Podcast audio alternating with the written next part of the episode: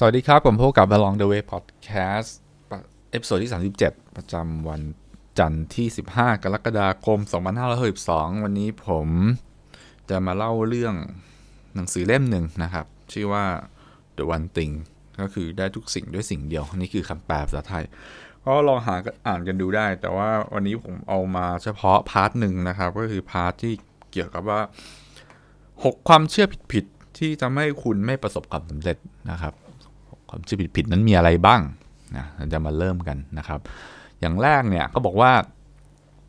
ความเชื่อที่ว่าทุก ๆ เรื่องมีความสำคัญเท่าเทียมกันนะครับเขาก็มีการพูดถึงกฎของ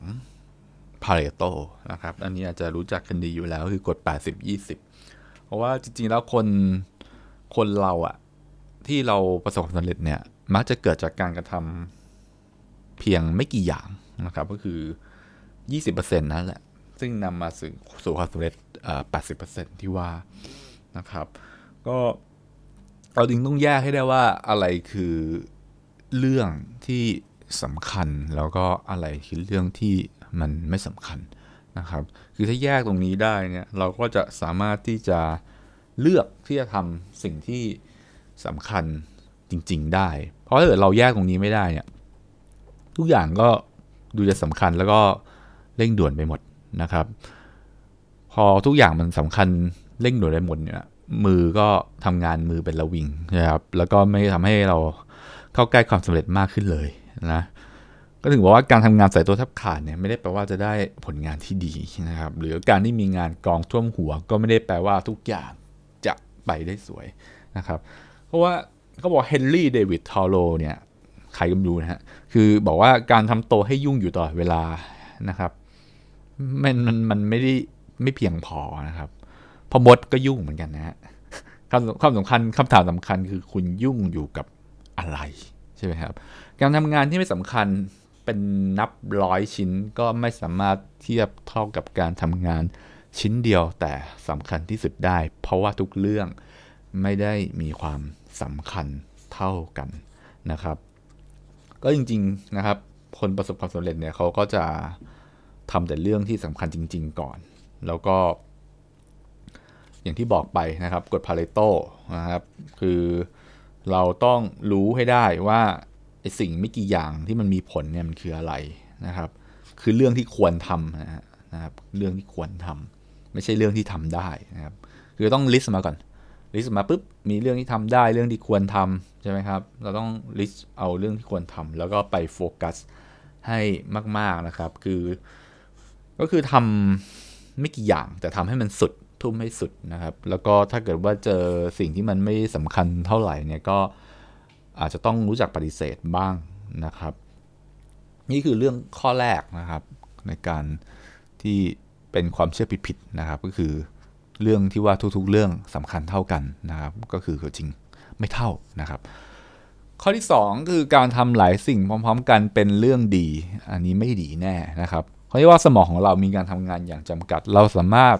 เราอาจจะสามารถทำหลายสิ่งหลายอย่างพร้อมๆกันนะครับ แต่ว่า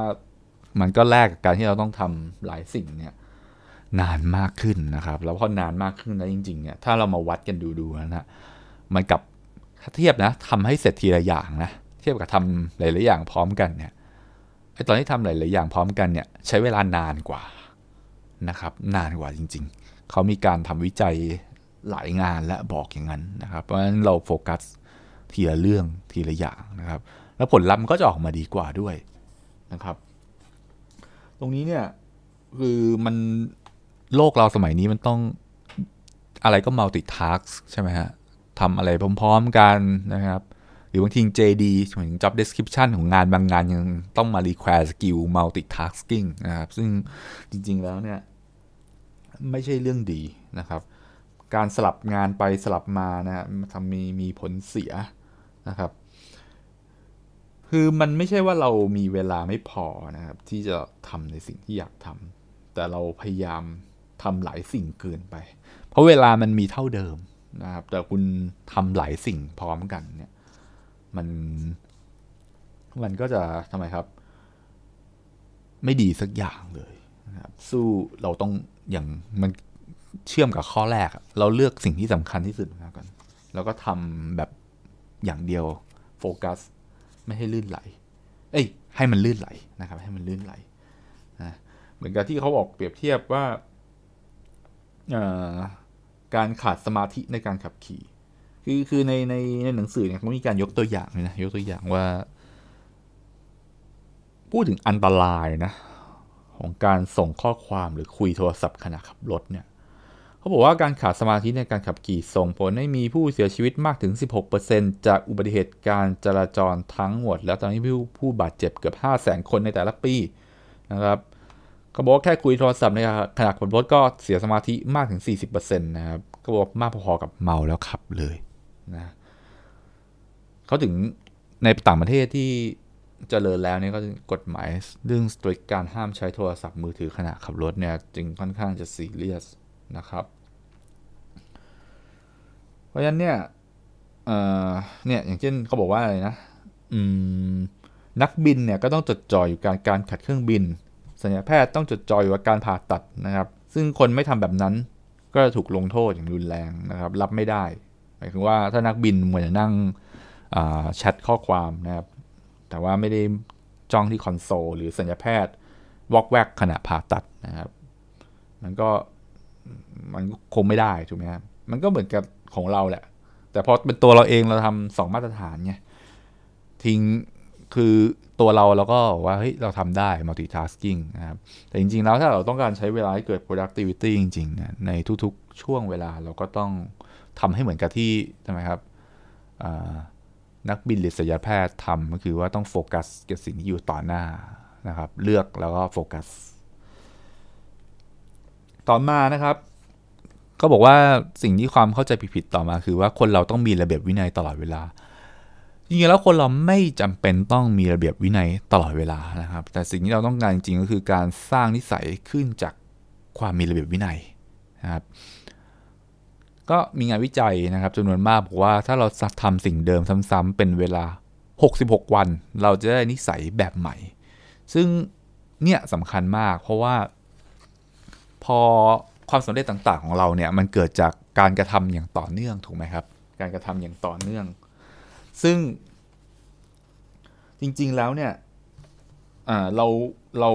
มีระเบียบวินัยเฉพาะกับเรื่องที่เราต้องการสร้างนิสัยพอนะครับแล้วก็ทำให้ได้นะครับ โดยเฉลี่ย ไม่ได้บอกว่าต้อง 66 วันเป๊ะๆนะ แต่โดยเฉลี่ยเขาจะอยู่ที่ประมาณนี้นะครับ อย่างเช่นถ้าคุณเอาไปต้องการ สร้างสุขภาพที่ดีให้ตัวเองนะออกกำลังกายอะไรเงี้ยคุณก็ต้องออไปออกกำลังกายให้ ให้ได้อย่างต่อเนื่องจนมันเกิดเป็นนิสัย เพราะถ้าเกิดมันไม่เกิดเป็นนิสัยเนี่ย เดี๋ยวมันจะต้องใช้สิ่งที่อยู่ในข้อที่ 4 ข้อถัดไปคือว่า พลังใจไม่มีวันหมดนะครับ จริงๆ พลังใจคนเรามีหมดนะครับ มีคือ อย่างเมื่อกี้ผมยกตัวอย่างเรื่องการออกกำลังกายถูกไหมถ้าเราใช้แต่พลังใจอย่างเดียว เราไม่สร้างนิสัยนะครับ มันก็ขึ้นขึ้นลงลงอะพอมีอารมณ์จะไปออกกำลังกายก็ไปออกใช่ไหมครับไม่มีก็ไม่มีมอดใช่ไหมครับ แล้วมันก็ไม่มันก็ไม่ประสบความสำเร็จในการออกกำลังกายซะทีเพราะว่าคุณใช้แต่พลังใจไงคุณแบบคึกก็แบบหุยวิ่งไปออกกำลังกายนะครับ แต่ว่ามันหมดไงมันมอดได้ ทีนี้บางช่วงคุณไม่มีแรงคุณไม่มีคุณไม่มีอารมณ์อะ คุณไม่มีอยากคุณไม่อยากจะทำมันก็จะคุณก็จะไม่ทำไงพอไม่ทำปุ๊บสิ่งที่คุณตั้งโกไว้คือการเป็นคนที่มีสุขภาพแข็งแรง สมมติหรือบางคนอาจจะแบบต้องการมีซิกแพคมีอะไรอย่างเงี้ย มันก็ไม่สำเร็จสักทีไงเพราะว่าคุณมัวแต่ใช่ครับ ใช้แต่พลังใจ ซึ่งจริง ๆแล้วเนี่ย พลังใจสำคัญนะครับสำคัญสำคัญมากด้วยเขาถือว่ามีการมีการทดลองเรื่องน่าจะหลายคนได้ยินเรื่อง การให้เด็กเนี่ยลองเอามาร์ชแมลโล่วางไว้หน้าเด็ก แล้วก็ดูดีว่าเด็กคนไหนอดทนได้ ซึ่งเด็กที่อดทนได้เนี่ย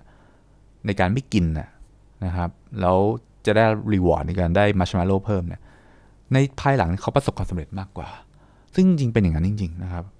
เพราะฉะนั้นพลังใจเป็นเรื่องสำคัญมากนะครับ แต่เราต้องใช้มันให้ถูกที่ถูกเวลา ไม่ใช่ใช้มันทำเพื่อนะครับ ใช้ในสิ่งที่สำคัญที่สุดนะครับ วันวันหนึ่งอะจริงๆเรามีพลังใจที่จำกัดนะ เราจึงควรใช้พลังใจไปกับเรื่องที่เราคิดว่ามันสำคัญจริง ๆ นะครับ ทุ่มเทไปกับตรงนั้นก่อนนะครับ เพราะมันหมดจริง ๆ แต่มันไม่ได้หมดแล้วหมดเลย ถ้าหมดแล้วหมดเลยมันจะเป็นโรคซึมเศร้านะก็คือมีพลังใจแล้วก็มันก็จะชาร์จใหม่ขึ้นมาได้นะครับ แต่ว่าถ้าเราต้องการประสบความสำเร็จ เราจะใช้แต่พลังใจไม่ได้นะครับ เพราะว่ามันไม่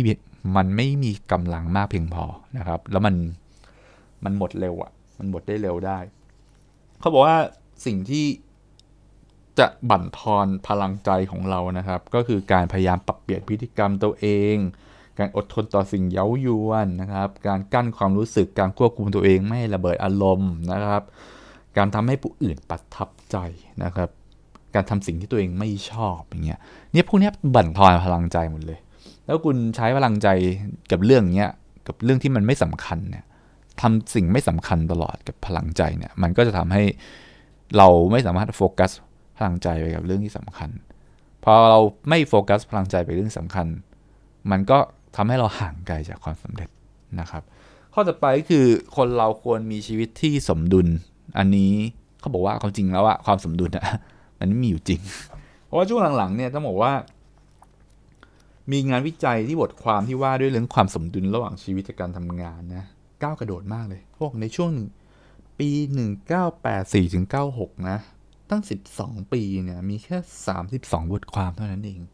นะครับตั้งแต่นั้นมาปี 97 98 99 เนี่ย เพิ่มขึ้นมากเลย จนปี 2007 เนี่ย ปีเดียวนะครับ 1,674 บทความเกี่ยวกับเรื่องของ work life balance นี่คือสมดุลของชีวิตและการทำงาน เขาบอกว่าจริง ๆ แล้วมันไม่ได้มีอยู่จริงหรอก มันไม่คล้ายกับนักเต้นบัลเลต์นักเต้นบัลเลต์ที่ ดูเหมือน smooth ดูเหมือนเต้นอย่างงดงามอะไรเงี้ยจริงกล้ามเนื้อของนักเต้นบัลเลต์เนี่ยจริงมันมีการถ่วงดุลถ่วงสมดุลอยู่ มีการพยายามควบคุมอยู่นะครับ เพราะจริงแล้วเนี่ยเราเราอย่างที่บอกคือพอเราโฟกัสกับเรื่องใดเรื่องหนึ่งใช่ไหมเราจะเสียสมดุลอยู่แล้วเป็นเรื่องธรรมดา แต่ว่าเราต้องถ่วงดุลกลับมาเป็นครั้งข่าวนะครับ อย่างเช่นพอคุณทำงานเต็มที่ทำงานหนักซะจนมันเยอะแล้วอะคุณก็ต้องกลับไปให้เวลาครอบครัว ไอ้แบบที่บอกว่าเฮ้ยเดี๋ยวฉันจะรวยก่อน ฉันทุ่มเทเต็มที่ไม่สนใจครอบครัว ไม่สนใจใดๆทั้งสิ้น รวยแล้วเดี๋ยวฉันคงทำให้ครอบครัวมีความสุขได้อย่างนี้ อันนี้คือเวลามันย้อนกลับไม่ได้นะครับ ก็ไม่เคยเวลาไม่เคยรอใคร เพราะฉะนั้นถ้าเอาเวลาเป็นเดิมพันนะครับ มันจะเรียกกลับคืนมาไม่ได้ เพราะฉะนั้นจริง ๆ แล้วมัน เขาบอกว่าต้องเปลี่ยนคำว่าสมดุลเป็นถ่วงดุล คือเพราะตอนที่เราโฟกัสกับบางเรื่องมันไม่สมดุลหรอกครับ ถ้าสมดุลจริง ๆ คือ มันก็จะอยู่กลางๆใช่ไหมซึ่งมันไม่รู้จะกลางมันอยู่ตรงไหนไงแล้วมันก็จะกลายเป็นไม่ดีสักอย่างใช่ไหมครับ ก็คือ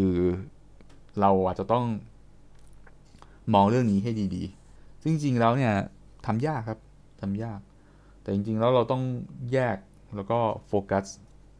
ให้ได้นะครับ แล้วก็คอยถ่วงดุลมันเป็นระยะระยะนะครับ